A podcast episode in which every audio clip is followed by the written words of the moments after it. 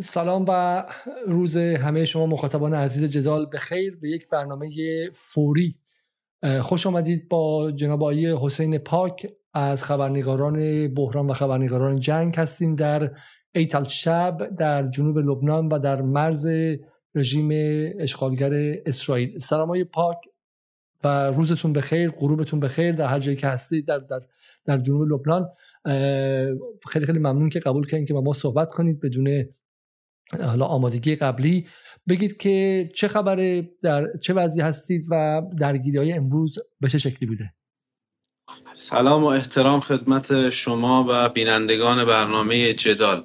ما در یک نقطه بسیار مهم در مرز جنوب لبنان و شمال فلسطین اشغالی هستیم به دلیل اهمیت استراتژیک و دلالت تاریخی که این نقطه داره. اینجا همون نقطه ایه که سال 2006 عملیات وعد و صادق از اون انجام شد و در یک منطقه پایین همین درختانی که شما مشاهده می‌کنید به اسم خلت ورده رزمندگان مقاومت رفتن و اون دو خلبان اسرائیلی رو اووردن که منجر به آغاز جنگ 33 روزه شد.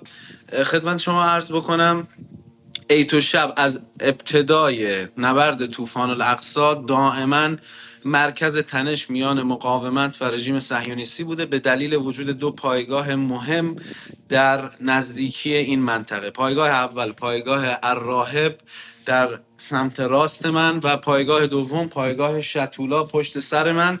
پایگاه شتولا مشرف هست به منطقه الجلیل غربی یکی از مناطق مورد منازعه در مرزهای لبنان و فلسطین اشغالی دقایقی قبل مقاومت اسلامی با سه موشک پایگاه شتولا رو مورد هدف قرار داد و هنوز آماری از تلفات و نوع عملیات در دست نیست چون حزب الله هنوز بیانیه خودش رو اعلام نکرده.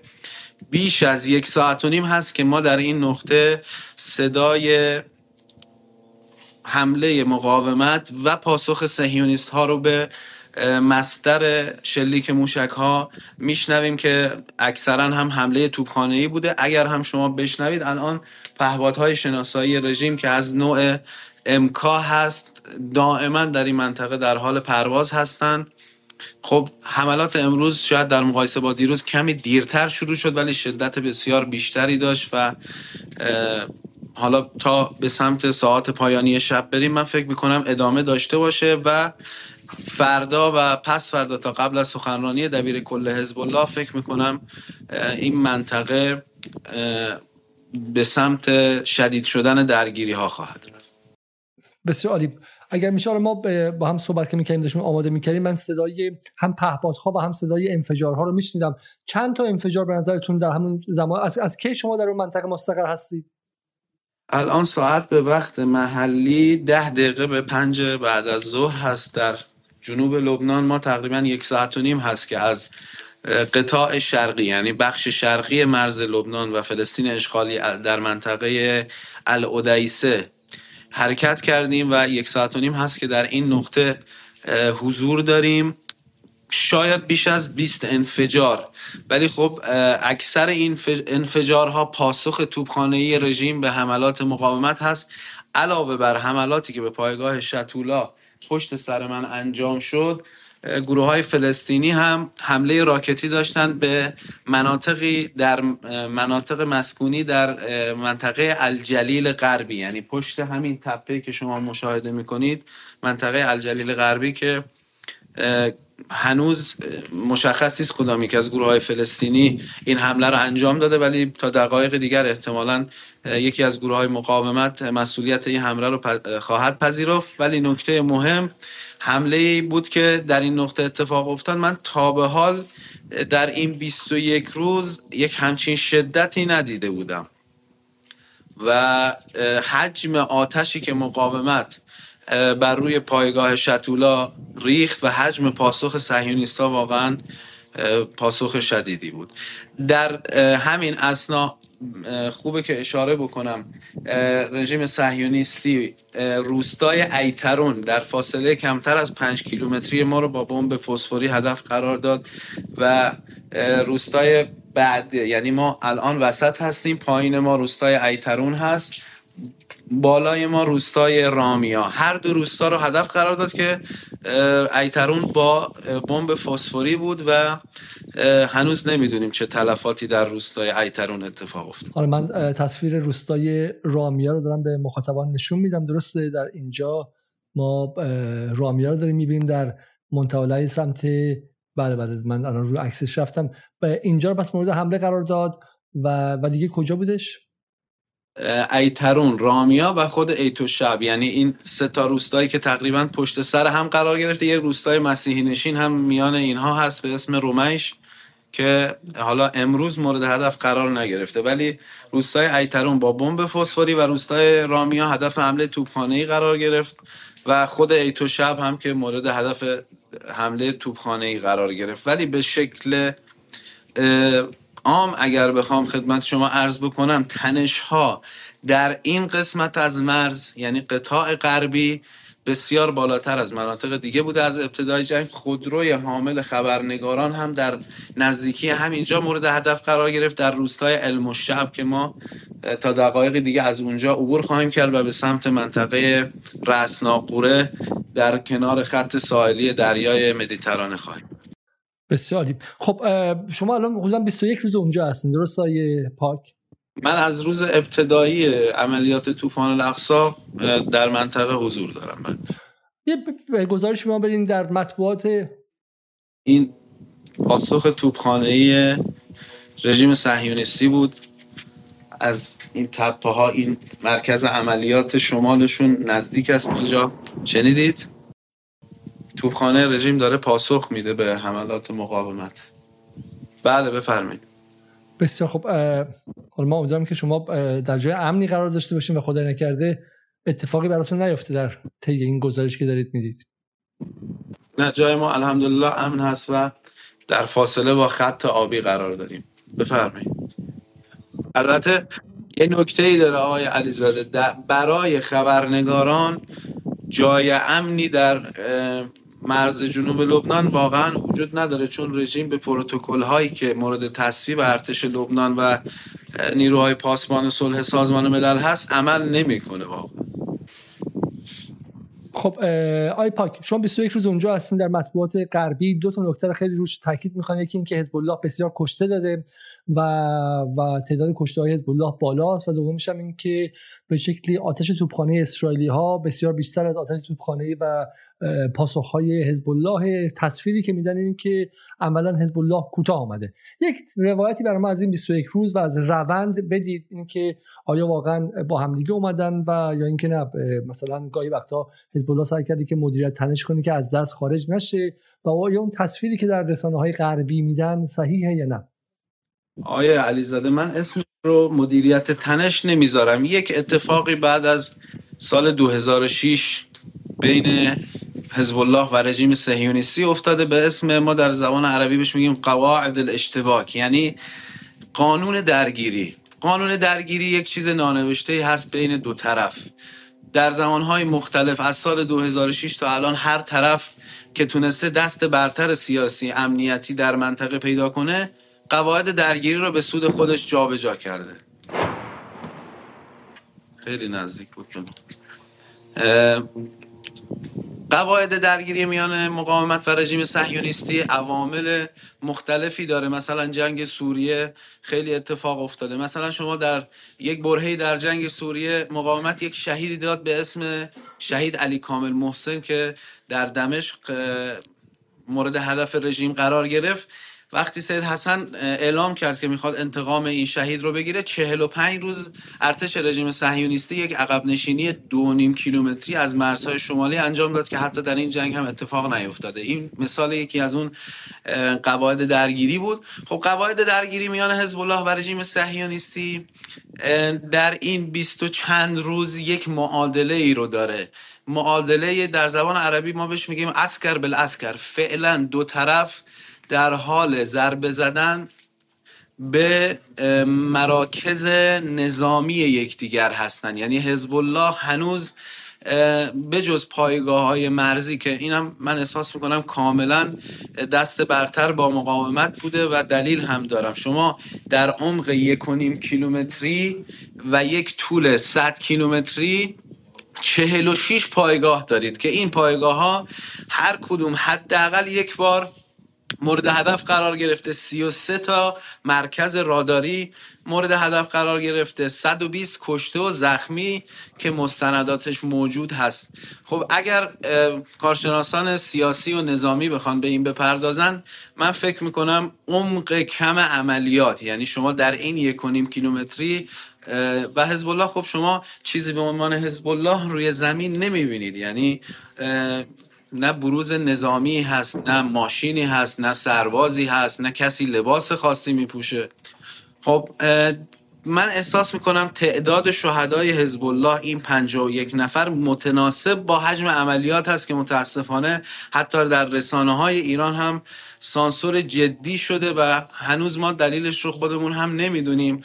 و این بیش از 105 عملیاتی که مقاومت در این روزها انجام داده ضربه بسیار سنگینی به رژیم بوده. شاید ضربه محکمتر از اونی که حماس در روز هفتم اکتبر به رژیم وارد کرد. ولی به دلیل اینکه رسانه ها بیشتر معطوف غزه بودن این اتفاقات اینجا دیده نشد و حجم تلفات مقاومت اسلامی و پنجاه و چند شهید مقاومت کاملا متناسب هست با حجم عملیات. شما در جنگ 33 روزه حزب الله تخمین زده میشه بین 100 تا 180 تا شهید داشته.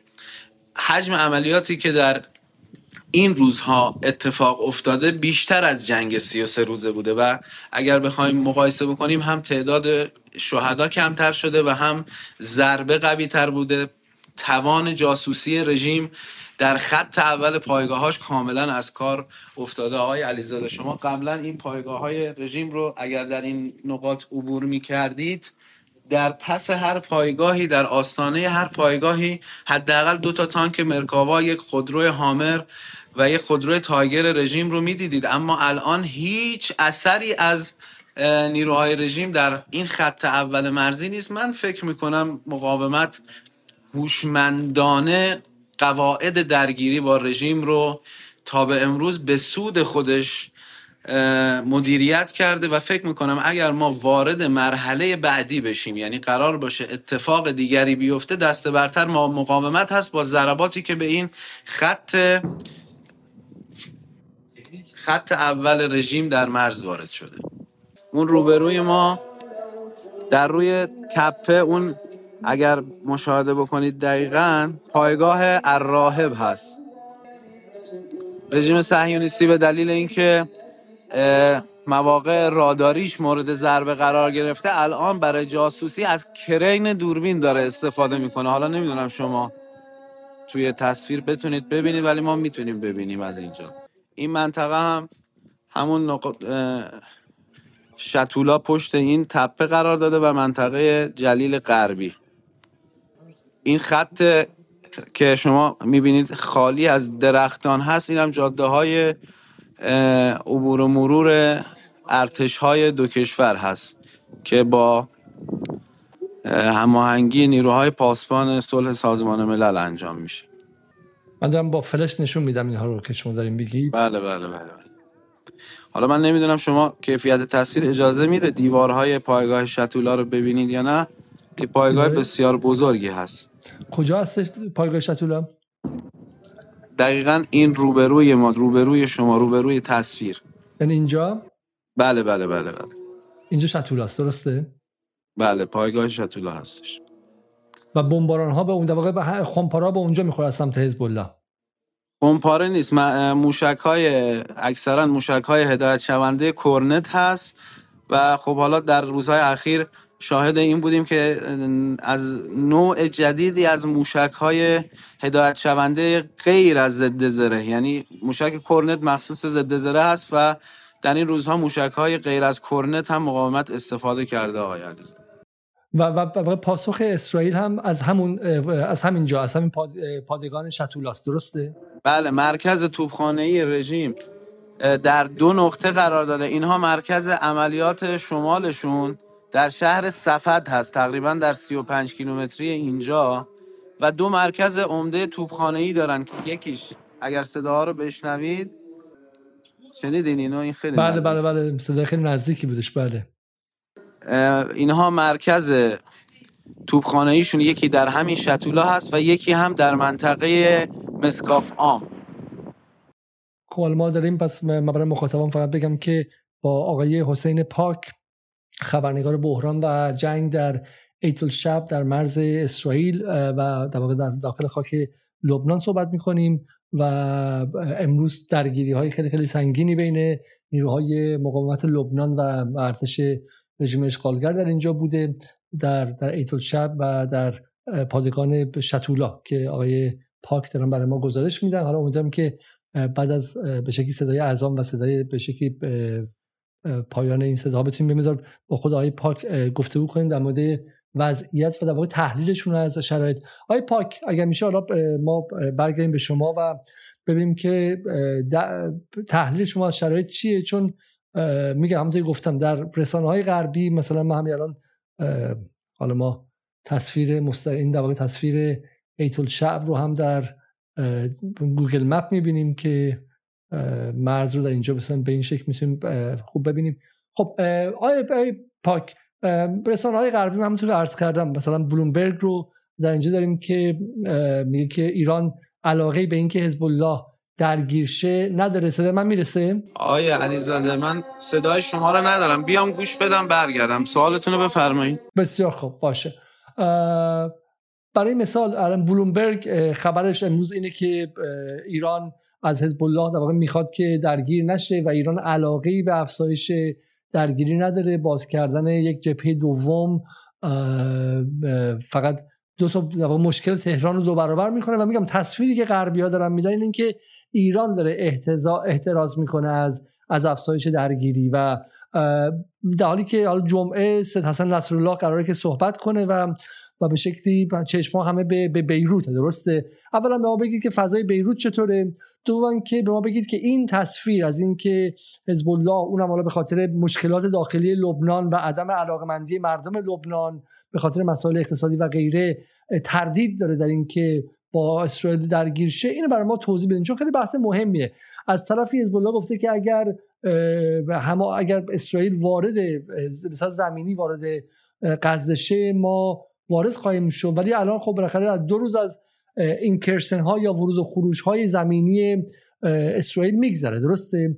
و و حزب الله همچنان به گفته غربی ها وارد نشده. یا اینکه نه شما معتقدید که روایت چیز دیگری است. برای ما این روایت تحلیل کنید. خب من سوال شما رو چون چند بخش بود یکی یکی جواب بدم. بخش اول این که ایران از حزب الله می‌خواد. من فکر می‌کنم سالهاست دیگه قرار و تصمیم حزب الله کاملا یک تصمیم مستقل هست. اونم بر اساس توانایی هایی که مقاومت پیدا کرده و فکر می‌کنم حتی مشورت هایی هم که داده میشه اونقدر یعنی تصمیم اصلی رو در نهایت خود مقاومت در لبنان می‌گیره. این در خصوص پاسخ اول. حالا نکته جالب این بود که دیشب یک هیئت رسانه‌ای ایرانی در لبنان حضور پیدا کردن و دیدار کردن با سید هاشم صفی الدین مدیر تنفیزی یعنی معاون تنفیزی حزب الله و یکی از مهمترین اشخاص در مقاومت. ایشون رسما دو بار در این جلسه گفتن که ما بخشی از این نبرد هستیم و ما رسما نبرد رو با رژیم صهیونیستی آغاز کردیم. دلیل اینکه این شبهات شاید در ایران یا در غرب به وجود بیاد آقای علیزاده این هست که گفتم سانسور شدیدی روی اتفاقات جنوب لبنان وجود داره. وگرنه حجم درگیری خیلی اینجا بالا هست و زد و خوردی که اتفاق میفته در منطقه کاملا یک زد و خورد جدی و در سطح جنگ هست. و مقاومت الان بخشی از نبرد هست و این سوال از اساس مطرح شدنش الان دیگه فایده ای نداره چون مقاومت بخش در لبنان بخشی از نبرد شده. وضعیت داخلی لبنان شاید الان مثل جنگ سی و سه روزه نیست و سیاسیون مسیحی همپیمان با حزب الله این بار مواضع تقریبا میانه ای اتخاذ کردن که مهمترین اونها آقای جبران باسیل هست که خب جریان آزاد ملی به طور سنتی و پس از تفاهم مارماخایل هم پیمان حزب الله هست. تفاهمی که سال 2008 میان جنرال میشل اون رئیس جمهور سابق یک لحظه آقای پاک رو از دست دادیم. امیدوارم که صداشون هرچه زودتر وصل شه. بسیار خوب. تصویر شما وصل شدش بله بله تصویرتون هم وصل شد ما تقریبا نشنیدیم من از شما پرسیدم که در واقع آره هم بحث بازخوردها بودش و نه نه نه اگه میشه تکرار کنیم ممنون میشم.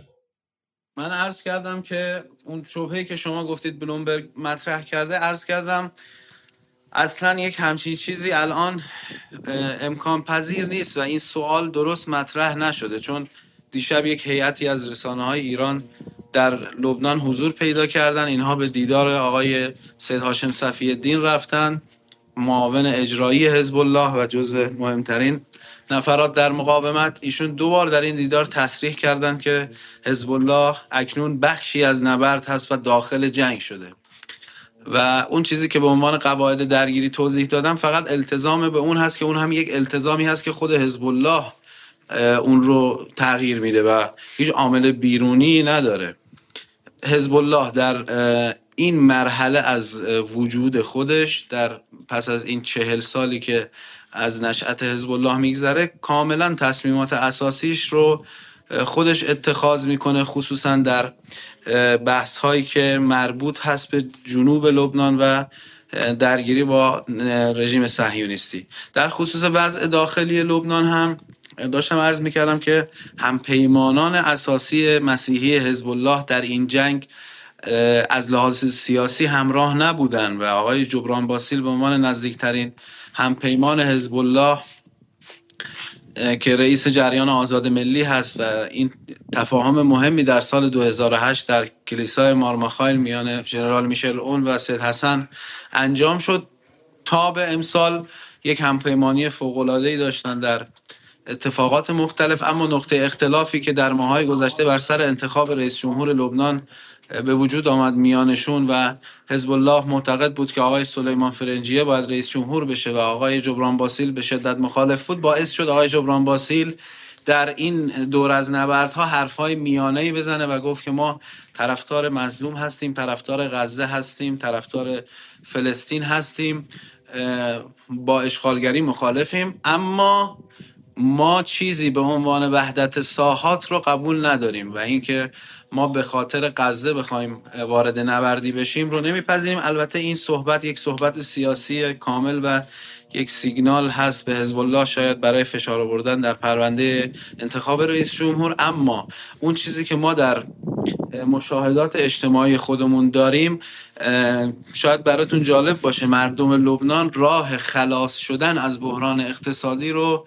نبرد با رژیم صهیونیستی می‌دونن. این یک دیدگاه غالب هم بین شیعیان و هم بین اهل سنت هست. اهل سنت در خلای رهبری که در لبنان دارن در این جنگ خیلی همراهی بیشتری کردن با مقاومت شاید از سال 2006 بسیار عالی. حالا من اگه بریم چند از سوالاتی که مطرح شده رو می‌خونم با و حالا برای کسایی که الان رسیدن فقط تقاضا می‌کنم برنامه رو لایک کنین چون برنامه کلا بدون تبلیغ بالا رفته. سوالاتی که هستش بذارین من بپرسم. یکی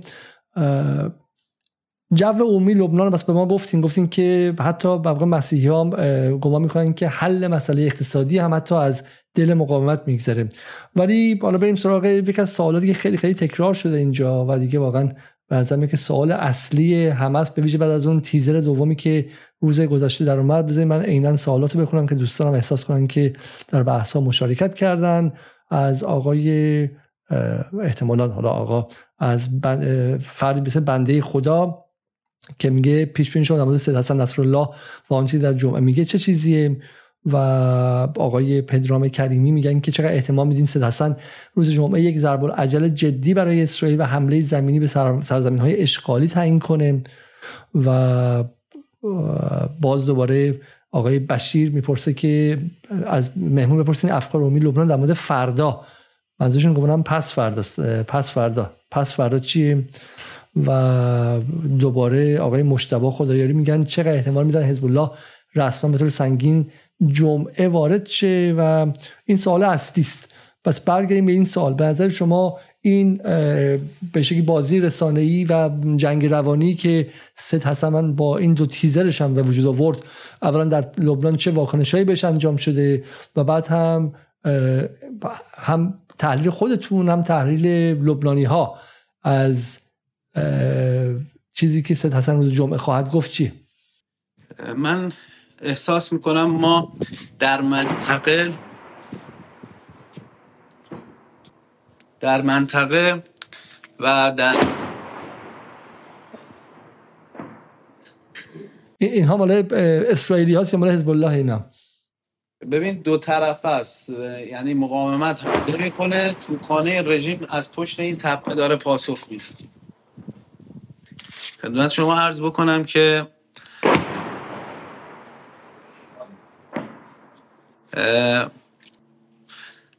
منطقه تا حالا دو بار تشنه صحبت های دبیر کل حزب الله بوده در عصر حاضر یعنی در اصل جوانهایی مثل ما و شاید یه کمی بیشتر از سن و سال ما. اولین بار بعد از شهادت حاج قاسم سلیمانی بود که ما خب در ایران موزگیری های رسمی اشاره به نوع دقیق انتقام و شکل انتقام که مردم در اون روزها منتظرش بودن نمی‌کردن. برای همین همه فکر می‌کردن که در سخنرانی سید که چند روز بعد از شهادت حاج قاسم انجام شد راهبرد مقاومت برای انتقام اعلام خواهد شد و این درست بود و حرف های اصلی در اون سخنرانی گفته شد که اعلام شد خروج آمریکا از منطقه قصاص عادل هست وگرنه سر ترامپ هم که به اندازه کفش آل قاسم و این عملا راهبرد ایران و کشورهای محور مقاومت در ضربه های فرسایشی به امریکایی ها در عراق، سوریه، افغانستان و جاهای دیگر شد و به درستی مردم منتظر بودن. این بار هم مردم به درستی منتظر هستند برای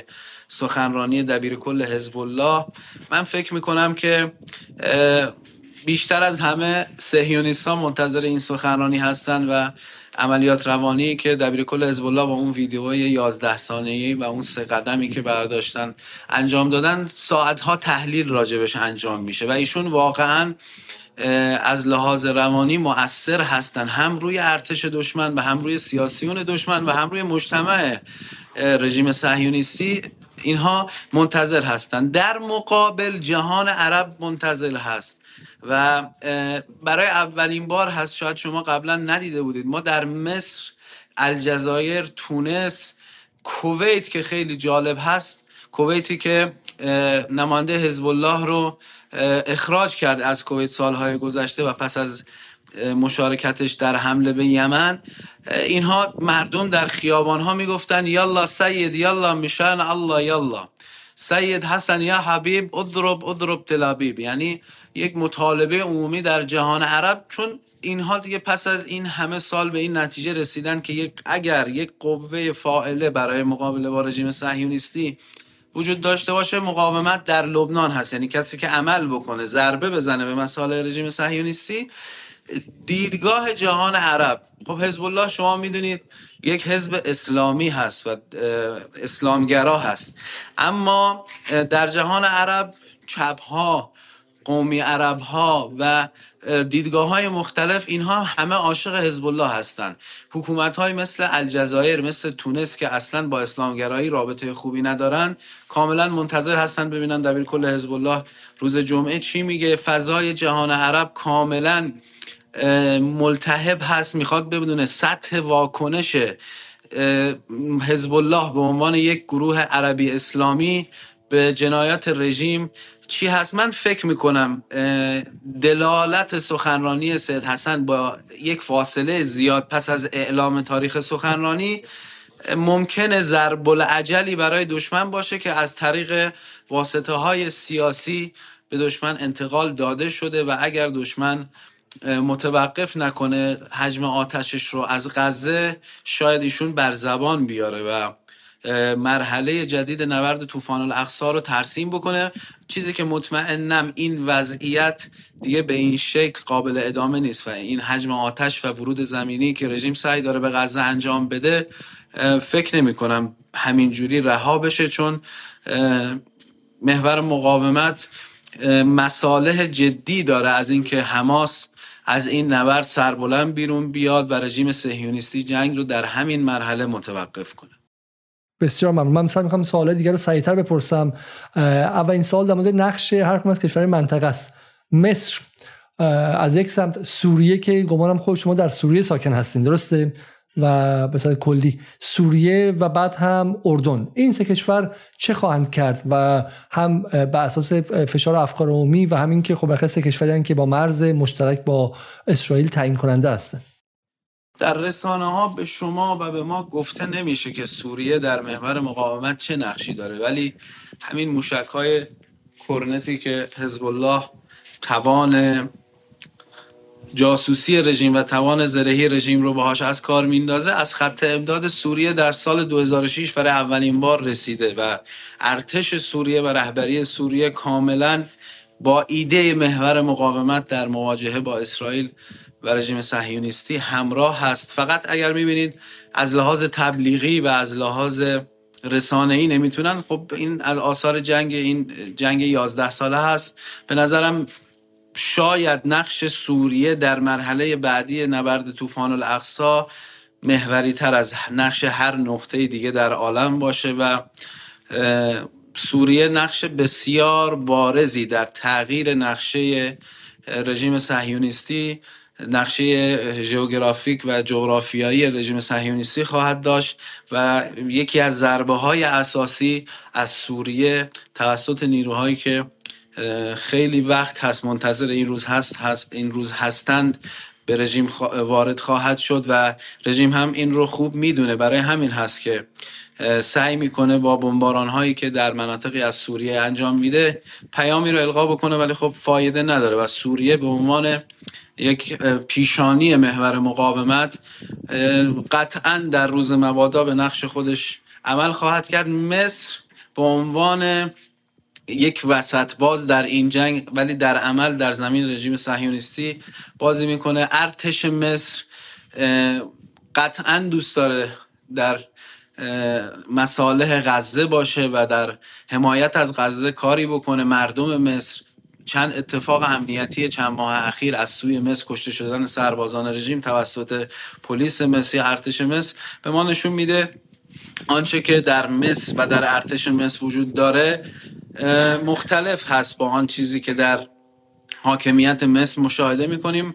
ولی خب حاکمیت مصر فعلا غلبه داره و یک وسط باز و در, در واقع در زمین مسائل رژیم صهیونیستی هست. اردن هم دقیقا به همین شکل ولی خب اردن نقش حمایتی رو علنا برای رژیم صهیونیستی داره و پایگاه های هوایی اردن کاملا در خدمت هواپیماهای رژیم صهیونیستی هستند توان اطلاعاتی اردن در خدمت رژیم هست و گروه های مقاومت بسیار از اردن ضربه خوردن در این مدت. بحث عراق چی؟ به نظر شما نقش عراقی ها در اینجا چه چیز می‌تونه باشه؟ هم دولت عراق و هم نیروهای مقاومت در عراق. من فکر می‌کنم دولت عراق حالا شاید همه فکر کردن رأی دولت عراق در اون قطنامه سازمان ملل رأی خوبی نبود ولی خب بعدش اومدن توضیح دادن که اونها رأی منفی رو به این دلیل دادن که چیزی به عنوان حل دو دولت رو در اساس نمی‌خوان بپذیرن. و عراقی ها به نظرم نقش عراق بیشتر از این که در مواجهه با رژیم صهیونیستی باشه مبارزه با آمریکا خواهد بود. اگر به مرحله جدیتری خواهیم اگر به مرحله جدیتری بخواهیم بریم گروه های مقاومت عراقی فکر می‌کنم به این سمت برن که وجود نظامی آمریکا در همین سپایگاه محدودش در عراق و در مرز سوریه رو هم سعی بکنن به پایان برسونن و دقایقی قبل دیدم که دبیر کل نجبا شیخ اکرم الکعبی این رو بر زبان آورد برای اولین بار که مقاومت اسلامی در عراق تصمیمش رو گرفته که به وجود نظامی محدود ایالات متحده در عراق خدمت شما عرض بکنم پایان بده. من نقش عراق رو بیشتر در مواجهه با ایالات متحده می‌بینم تا امور دیگری. آرایش نظامی آمریکایی در منطقه چطوره و همینطور پایگاه های آمریکایی که در منطقه مورد حمله قرار گرفتن کجا بودن و چه خسارت هایی وارد شد؟ بهشون و حالا از اونجا که شما تمرکز خیلی بالایی هم داریم و سوالای طولانی منم یادتون میاد. این از این نظر مهمه که به نظر میاد که در مقابله با این حملات در پایگاه آمریکایی بود که حملاتی هم به صورت متقابل پایگاه ایران در سوریه وارد شد. اون حملات چی بودن؟ چقدر تخریب وارد کردن و آیا با همدیگه متقابل بودن یا اینکه نه دست یکی بالاتر بود؟ ببینید ما دکترین نظامی ترامپ خالی کردن پایگاه های امریکایی از اطراف ایران بود و تخلیه پایگاه سندکام در قطر و پایگاه بگرام در افغانستان و پایگاه تقریبا نیم شدن پایگاه علی سالم در کویت. و انتقال پایگاه های نظامی عراق حجم اصلی اونها انتقال اونها به اردن این بود که ترامپ خب داشت به سمت یک تصمیم قطعی برای جنگ با ایران پیش می‌رفت. اما این ایده رو اینجور دنبال می‌کرد که ما حجم پایگاه های نزدیک به ایران رو کم بکنیم. بایدن تقریبا این سیاست رو ادامه داد و اون چیزی که ما در عمل مشاهده می کنیم این هست که بایدن سعی نکرد دوباره پایگاه های امریکایی رو در منطقه احیا بکنه و این پایگاه هایی که در عراق و سوریه وجود دارن در حال حاضر همه از زمان دونالد ترامپ هست. پایگاهی که در شرق محور شرق فرات شرق رودخانه فرات در سوریه هدف قرار می‌گیره اینها روزانه گندم سوریه و نفت سوریه رو قاچاق می‌کنن به مناطق کردنشین کردستان عراق و مناطق کردنشین شمال سوریه و نفت و گندم رو از اونجا خارج می‌کنن. وظیفه اصلی این پایگاه های آمریکایی حمایت از نیروهای وایپجی و خارج کردن نفت و گندم از سوریه هست. در دو نقطه عمده مستقر هستند در کنار چاه عمر بهش میگن حقل العمر نفتی یک پایگاه هست به اسم کونیکو و در یک مثلث مرزی به اسم التنف که این میان عراق و سوریه و اردن هست اینها مستقل هست مستقر هستند عمده حضورشون اینجا هست و در عراق هم در پایگاه عین الاسد یک حضور جزئی دارن در فرودگاه بغداد و در اربیل. در طول نبرد طوفان الاقصا پایگاه های آمریکایی بیش از 27 بار مورد حجوم جدی قرار گرفتن و تلفات هم داشتن ولی خب اونها اعلام نمی‌کنن. رژیم هم تا به حال خیلی نادر بوده که به تلفاتش اعلام بکنه. اونها سعی کردن با تهدید ابتدا پاسخ بدن ولی خب تهدیدها اثر نکرد. و سعی کردن عملا ما نیروهای ایرانی بعد از آزادسازی بوکمال محور شرق فرات رو به نیروهای سوری تحویل دادن. فکر کنم یه خونه رو زدن صدای فریاد مردم میاد. پایگاه های شما, در مناطق مسکونی هستین و هنوزم اهالی منطقه حضور دارن چون بحث این بود که این مناطق کلا از سکنه خالی شده. یا الله یا الله. صدای گریه و فریاد مردم ایت شب بلند شد.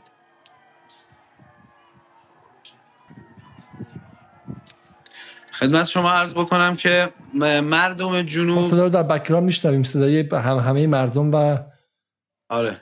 خدمت شما عرض بکنم که مردم جنوب ترک نمی‌کنن اینجا رو. نمی... واقعا مردم جنوب لبنان از جنگ با اسرائیل نمیترسن. حتی مردم سیویل مردم معمولی. اینها از جنگ با رژیم نمیترسن و میمونن. و وضعیت اقتصادی هم اجازه نمیده اینها منطقه رو ترک بکنن چون همه کسب و کارشون کشاورزیشون و اینها اینجا هست. هزینه زندگی هم در لبنان بسیار بالا هست. من فکر می‌کنم دلیل اصلی موندن مردم نترسیدنشون از جنگ با رژیم هست. اون بحث امریکایی ها رو که می‌گفتم 27 پا... 27 بار پایگاه های امریکایی مورد هدف قرار گرفتن. ما عملا بعد از عملیات آزادسازی بوکمال و میادین هیچ پایگاه ایرانی و نیروی ایرانی در محور شرق فرات مستقر نیست که آمریکایی ها ادعا می‌کنن پایگاه های ایرانی رو زدن و اکثریت مناطقی که در شرق فرات مناطق و پایگاه های نظامی وجود دارن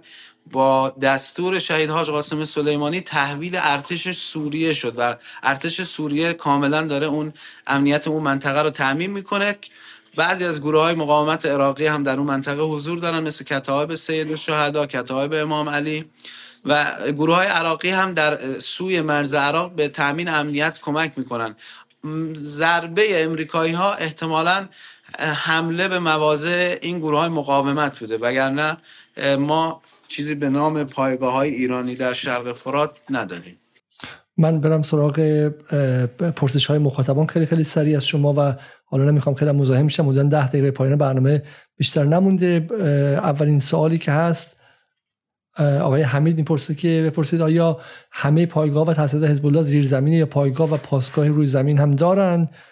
سوال بعدی از آقای حسین دشتیه. میگه که من فقط این عکس شما رو اینجا پاک کنم که بله بهتر دیده شه.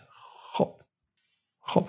آیا حسین دشتی میگه آیا جبهه مقاومت مخصوصا حوسی ها و حزب الله قدرت لازم برای عبور از گنبد آهنین و هدف قرار دادن تلاویو و حیفا رو دارن یا موشکاشون چنین قدرتی نداره؟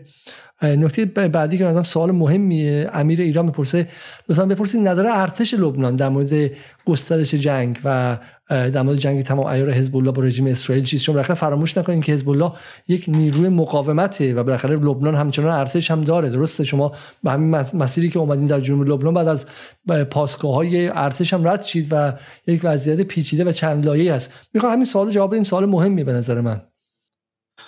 من فقط اون سوال قبلی رو کوتاه بگم. ما عملا در جنوب لبنان دیگه چیزی به عنوان گنبد آهنین نداریم. سامانه فلاخن داوود اینجا مستقر هست که تا به این روز ناکام بوده در مقابل حملات حزب الله و البته هنوز حزب الله حمله ای رو انجام نداده به عمق که اونها بتونن از سامانه فلاخن داوود استفاده کنن. همه این حمله ها به این پایگاه های مرزی انجام شده.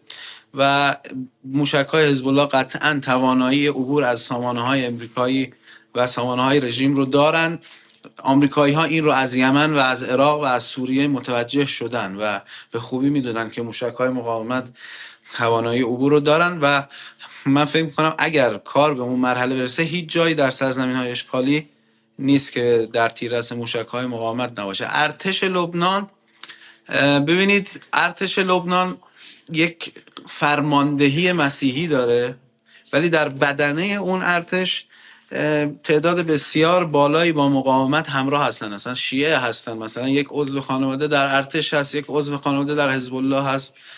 ارتش لبنان سید حسن نصرالله یک ایده ای داره برای استراتژی دفاعی لبنان که بهش میگن معادله ارتش مقاومت و مردم. جیش, شعب مقاومه.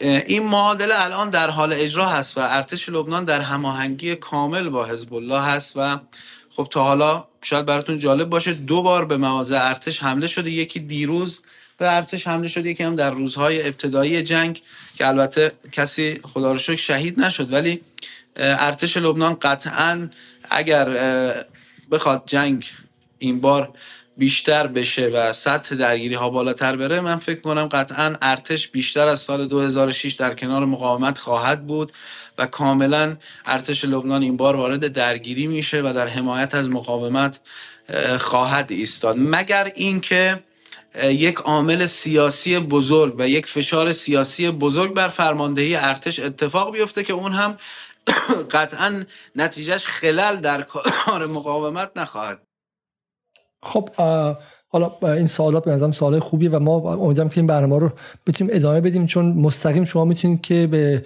پرسش های مخاطبان پاسخ بدیم بریم سوال بعدی که مطرح شد از در از آقای پدرام کریمی دوباره میگه آیا حزب الله لبنان توانه از کار انداختن بازوی مهم رژیم صهیونیستی یعنی هجوم جنگنده ها رو با هدف قرار دادن فرودگاه نظامی اسرائیل داره؟ یا اینکه اصلا چنین چیزی مد نظرش هست؟ یا اینکه نه؟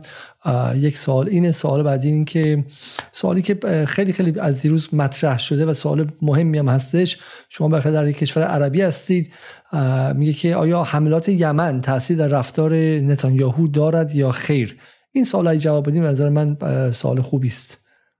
سوال اول که ما در این جنگ تا حالا سه بار شاهد پرتاب موشک زمین به هوا بودیم که این برای اولین بار هست. حزب الله از این نوع موشک ها استفاده می‌کنه. من فکر کنم بیشتر از این که حزب الله بخواد پایگاه های فرودگاه های نظامی رژیم که در همون منطقه صفت اصلی ترین فرودگاه نظامی رژیم هست در 35 کیلومتری اینجا بیشتر از این که بخواد اونها رو هدف قرار بده خود جنگنده ها رو هدف قرار خواهد داد. و این نکته هست که دبیر کل حزب الله در مصاحبه که با آقای قسام بن جدو مدیر المعدین داشتن چند ماه پیش بهش اشاره کردن که ما دیگه اتفاقات سال 2006 برامون نخواهد افتاد و دست بسته نخواهیم بود. من فکر می‌کنم هم فرودگاه نظامی در معرض هستن هم جنگنده ها حضور انصار الله و این حملاتی که الان هم دقایق پیش یک موشک روی دریای سرخ رهگیری شده بود. رسانه های رژیم خبر می‌دادن قطعا یک تاثیر روانی وحشتناک خواهد داشت. فعلا این حملات در حد انتقال پیام هست. چیزی که ما متوجه میشیم سلاح و موشک هایی که استفاده میشه. اما فکر می‌کنم اگر جدی تر بشه به کلی انصار الله به تنهایی می‌تونه معادله رو عوض بکنه. فراموش نکنید انصار الله موشکاش رو باید از روی اردن و عربستان سعودی شلیک بکنه که هر دو طرف عربستان سعودی که رسما با خود اونها دشمن هست امکانش هست موشک رهگیری بکنه و اردن هم که حامی اصلی رژیم در منطقه هست. کار آسانی نیست درگیر شدن از فاصله 2000 کیلومتری ولی انصار الله داره این امر رو محقق می‌کنه.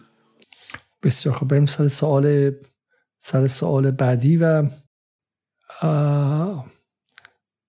سوالی که خیلی خیلی تکرار میشه. در مورد بله بله. میگن که در مورد پروازهای شناسایی غیر اسرائیلی هم بپرسید. به ویژه آمریکایی ها. آیا پروازها زیاده و آیا رو به افزایشه؟ آیا پهپادهای آمریکایی هم شما می‌بینید در منطقه؟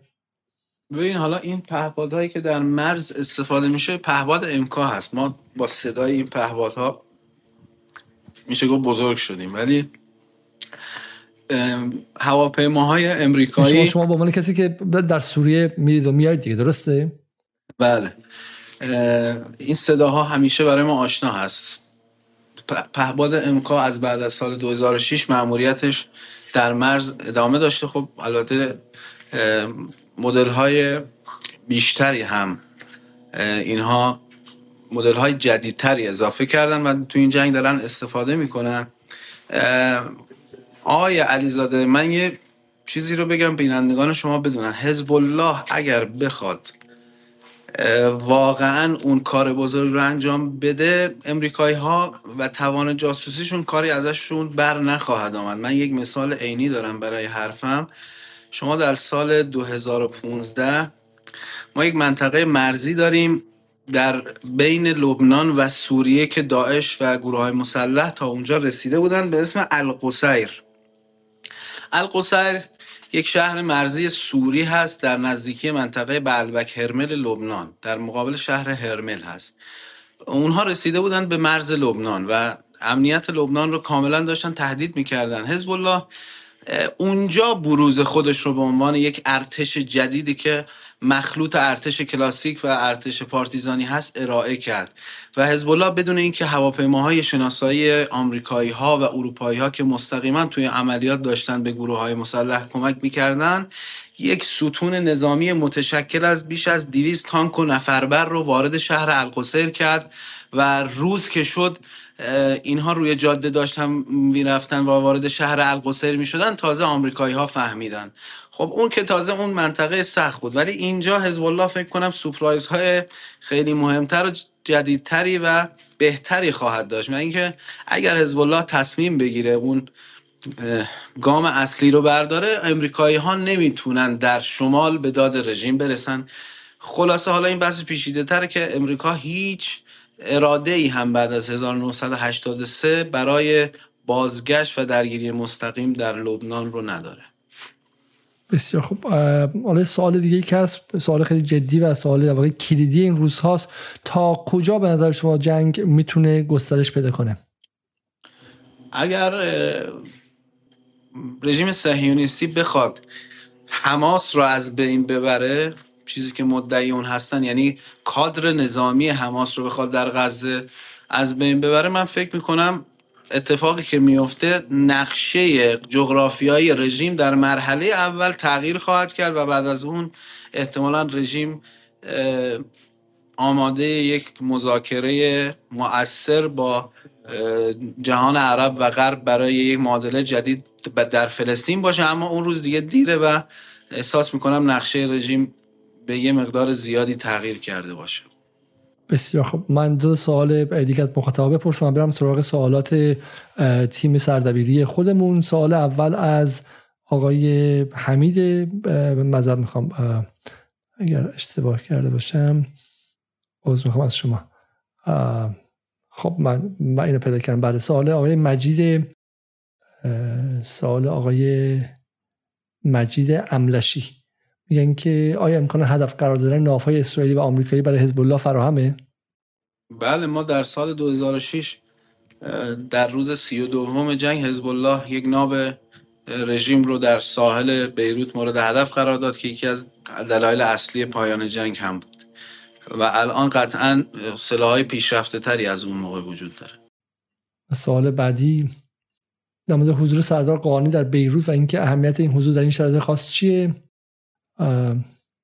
من در این خصوص اطلاع دقیقی ندارم ولی چیز بعیدی به نظر نمی‌رسه که فرمانده نیروی قدس سپاه پاسداران انقلاب اسلامی در این بحران در کنار رزمندگان مقاومت باشه چون حاج قاسم همین عادت رو داشتن و در نبردهای مختلف طبق گفته رهبران مقاومت در این منطقه حضور داشتن. مهمتر از حضور فیزیکی اونها حمایت فکری مستشاری و پشتیبانی نیروهای مسلح ما از گروه های مقاومت در منطقه هست که اون به اونها رو به یک نقطه مناسبی از رشد رسونده که من به جرأت به شما می‌تونم بگم امروز گروه های مقاومت به تنهایی توانایی ایستادن در مقابل رژیم رو دارن و نیروهای مسلح ایران باید مأموریت بزرگتری داشته باشند و اون هم شاید مواجهه با قدرت های بزرگتر از رژیم صهیونیستی باشه.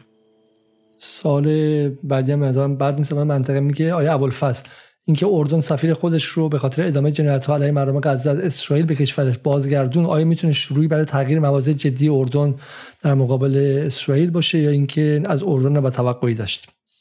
هیچ توقعی از اردن نداشته باشید. اردن یک پیمان امنیتی و استراتژیک با رژیم داره و موجودیت حکومت در اردن با موجودیت رژیم صهیونیستی گره خورده.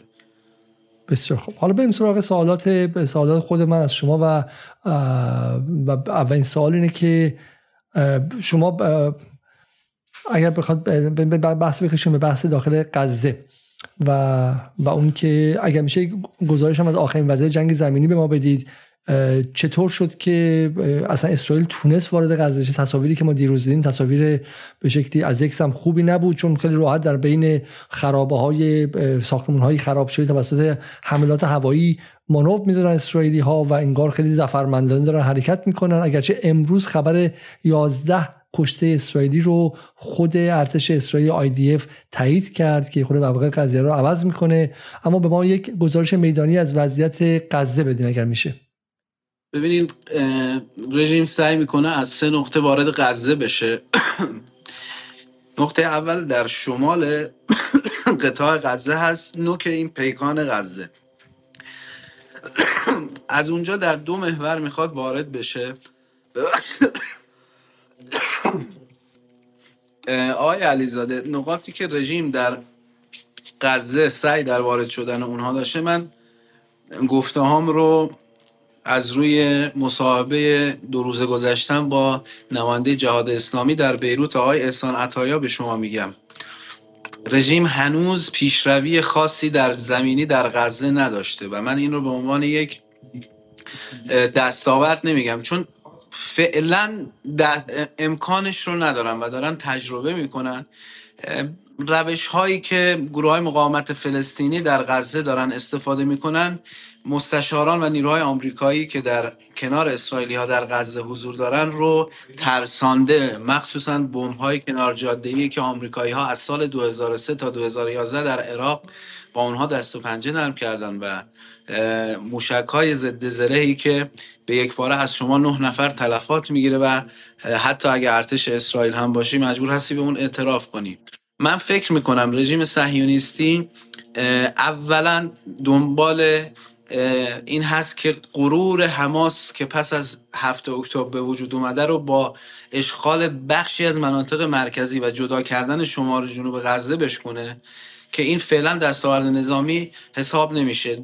دو دنبال ضربه زدن هر جور شده ضربه زدن به توان مقاومت زیر زمین هست که این هم واقعا تحققش سخت است و من فکر می‌کنم از پس رژیم صهیونیستی بر نخواهد آمد. اما کمک همپیمانان رژیم باعث شده اونها بتونن در مناطقی که ما در زمان عربی بهش میگیم فراغ. یعنی اما شما اگر ساعت قبل تصویر منو می‌دید اینجا خونه است اینجا جنگله. مناطقی که رژیم در غزه وارد اونها شده مناطق فراغ هست. یعنی هیچ دستاورد نظامی و هیچ توانی از مقاومت اونجا وجود نداره.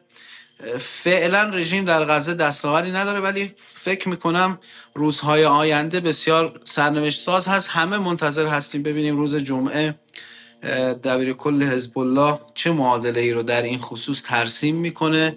این تکلیف غزه تکلیف جنوب لبنان و تکلیف بقیه جبهه ها رو هم مشخص خواهد کرد. یک خطی و خلاصه حرفم در خصوص اتفاقات غزه این هست که جنگیدن با حماس در غزه آسان نیست. به دلیل اینکه آمریکایی هایی که در کنار رژیم هستند کاملا اونها رو منتبه کردن نسبت به اتفاقاتی که داره میفته. اما رژیم مصمم هست با توجه حتی به تلفات بالایی که داره به مناطقی از غزه برسه که بتونه دست غرور حماس رو بشکنه و یک دستاورد رو برای ارائه داشته باشه. هنوز این اتفاق به هیچ وجه نیفتاده.